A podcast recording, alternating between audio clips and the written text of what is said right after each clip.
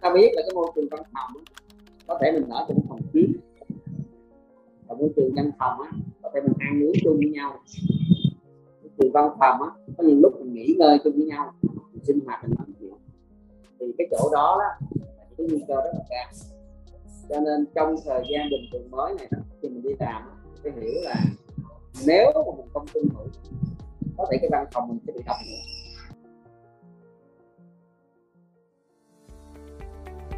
Thanh Rap xin được gửi lời chào bình an và lời chúc tốt lành đến tất cả quý vị thính giả. Quý vị đang lắng nghe chuyên mục podcast của Alo Bác sĩ. Kính thưa quý vị, vừa qua chính phủ chính thức quyết định tạm ngừng áp dụng giãn cách xã hội theo các chỉ thị số 15, 16 và 19 trên toàn quốc, đồng thời phân loại 4 cấp độ thích ứng an toàn, linh hoạt với dịch Covid-19 nên hiện nay đang có rất nhiều công ty, doanh nghiệp văn phòng mở cửa hoạt động trở lại. Vậy thì những nhân viên cũng như các tổ chức doanh nghiệp cần làm gì để phòng tránh và hạn chế lây nhiễm dịch Covid-19? Và để giải đáp các thắc mắc của quý vị về vấn đề này, Thanh Đáp xin mời quý vị cùng lắng nghe những chia sẻ của bác sĩ Trương Hữu Khanh, nguyên trưởng khoa nhiễm thần kinh của Bệnh viện Nhi đồng 1 thành phố Hồ Chí Minh.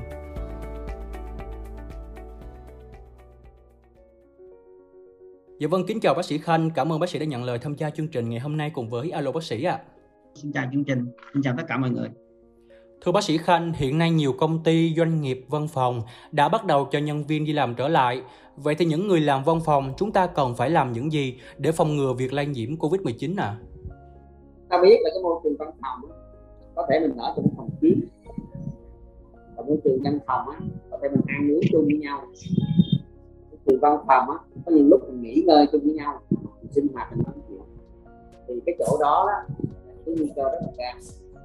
Cho nên trong thời gian bình thường mới này đó, khi mình đi làm phải hiểu là nếu mà mình không tuân thủ có thể cái văn phòng mình sẽ bị đóng tất cả chúng ta đều hiểu được là cái văn phòng của mình muốn tồn tại muốn phát triển bền vững á không phải bị cách ly lại á, là mình phải cùng nhau bảo vệ nhau bảo vệ bản thân lây từ người khác.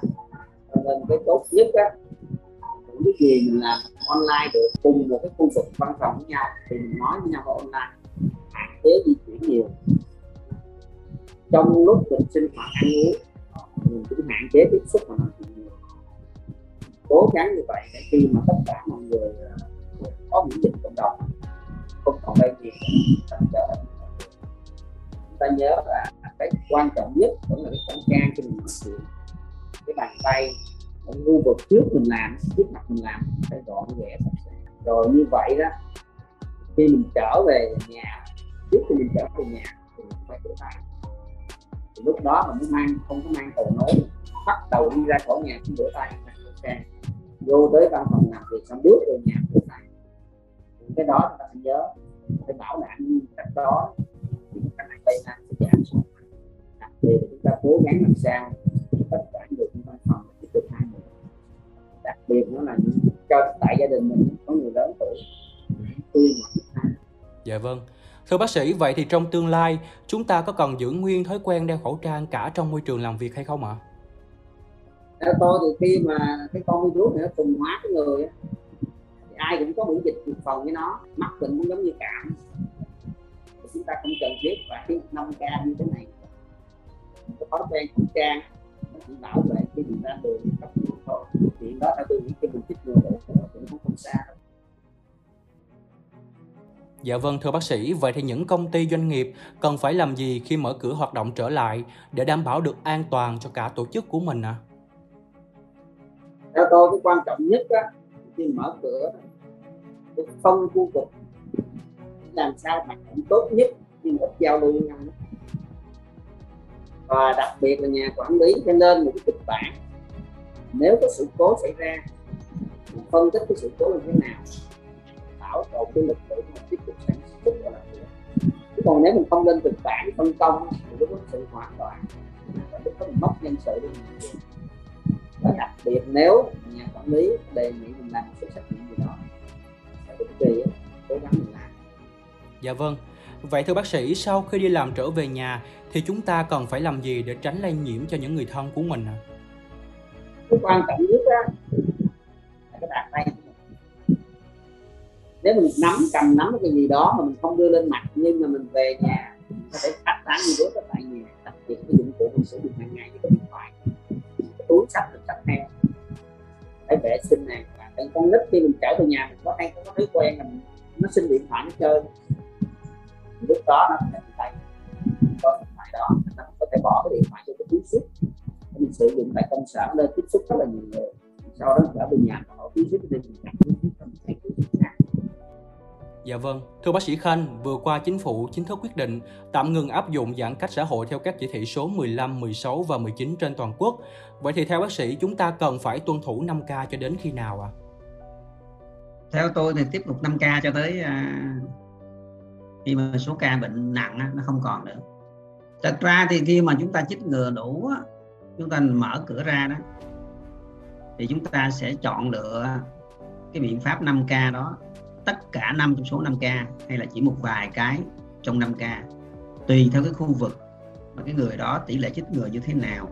Cái người đó là đối tượng trẻ à, cái cơ quan khu vực đó là như thế nào. Rồi cái người đó khi người ta trở về nhà đó thì người ta có tiếp xúc với những cái đối tượng nguy cơ có thể tử vong mà chưa chích ngừa hay không. Bởi vì khi chúng ta mở cửa ra đó, chúng ta đừng lo lắng cái số ca bệnh mà chúng ta phải lo lắng cái số ca bệnh cần thở oxy mới. Như vậy mới đúng nghĩa. Nếu mà số ca cần bệnh, cần thở oxy mới mà không còn nữa đó chúng ta không cần 5 ca. Hoặc là còn với tỷ lệ rất là thấp chúng ta cũng không cần phải 5 ca. Và chúng ta tùy theo chỉ số đó mà chúng ta thay đổi cái 5 ca đó nhiều hay ít và tùy cái môi trường thì cái điều đó mới chính xác được. Tôi ví dụ như là có một ngàn người bị tay chân miệng, nhưng chỉ có vài người bị nặng, thì không bao giờ chúng ta cách ly tất cả những người bị tay chân miệng. Chúng ta có một trăm ngàn người bị sởi, mà chúng ta chỉ có vài người nặng thôi, chúng ta cũng không thể nào cách ly một trăm ngàn người bị sởi. Chúng ta có một trăm người bị nhọt da, mà không có người nào mà giọt da mà tới cái mức nặng chết hết thì tại sao chúng ta phải cách ly cái người nhọt da đó thì chúng ta phải hình dung như vậy tỷ lệ cái người bệnh nặng mới là quan trọng Dạ vâng. Và tiếp tục chương trình ngày hôm nay, Thanh Đáp xin được phép đọc các câu hỏi mà bạn đọc gửi về cho Alo Bác sĩ nhờ bác sĩ Khanh giải đáp. Câu hỏi đầu tiên của một vị thính giả tên Thanh Nhàn có hỏi rằng Thưa bác sĩ, với những người đã tiêm đủ hai mũi vaccine thì sau bao lâu chúng ta mới tiêm lại một chu kỳ mới ạ? À? Thật ra cho tới hiện nay đó thì cách tiêm chu kỳ mới sau 6 tháng thì nó còn nhiều bàn cãi. Chúng ta phải hiểu là cái trận dịch này đó trong tất cả các nước, nó đều có yếu tố thương mại, yếu tố chính trị trong đó cho nên, nếu mình nghe kêu là tiêm mũi thứ ba, cũng có thể là họ muốn bảo vệ cái người trên 65 tuổi như nước Mỹ hiện nay, nhưng cũng có thể là họ muốn tiêu xài vaccine như vậy thôi, cho nên tất cả những cái cái con số đó mình phải theo dõi rất là lâu mới biết được là chính xác. Có cần tiêm nhắc lại hay không? Mũi thứ ba. Hay có cần thiết phải tiêm lại sau khi mắc bệnh sau 6 tháng hay không? Điều đó hoàn toàn phải tương lai. Thính giả tên Thành Nam có hỏi rằng bác sĩ ơi cho em hỏi trong tương lai thì mình nên tiếp nhận bệnh Covid-19 như thế nào? Và mình có thể xem nó như một loại bệnh cúm mùa được không ạ? À? Nếu mình là một cái người mà đã chích ngừa rồi và đặc biệt trong gia đình mình những người lớn tuổi cũng đã chích ngừa rồi. Đặc biệt là những nơi mình tới cũng đã chích ngừa rồi. Và đặc biệt những đối tác của mình đều là những người chích ngừa rồi. Và những người có nguy cơ bệnh nặng cũng đã chích ngừa rồi. Dạ. thì chúng ta cứ xem nó như một cảm cúm bình thường. Cứ xem nó như là một bệnh sốt siêu vi bình thường. Cứ xem nó là một cái bệnh có thể là tay chân miệng sốt xuất huyết. Hay là những cái bệnh nhiễm trùng khác và chúng ta bình thản sống với nó thôi, chứ không bao giờ có chuyện chung quanh chúng ta sẽ tự nhiên không còn có virus này đâu. Bởi vì bây giờ nó là virus của loài người, thì nó tồn tại mãi mãi. Kính thưa quý vị, những thông tin vừa rồi đã khép lại chuyên mục podcast của Alo Bác sĩ ngày hôm nay. Thanh Đáp xin được thay mặt cho ekip thực hiện chương trình cũng như quý vị thính giả gửi lời cảm ơn đến bác sĩ Trương Hữu Khanh. Cảm ơn bác sĩ Khanh đã nhận lời tham gia chương trình trong khoảng thời gian bận rộn này để đem đến những thông tin bổ ích cho quý vị thính giả. Và cũng xin gửi lời cảm ơn đến tất cả quý vị thính giả đã quan tâm lắng nghe. Mến chúc quý vị có thật nhiều sức khỏe, thân ái, chào tạm biệt và hẹn gặp lại quý vị trong những số phát sóng tiếp theo.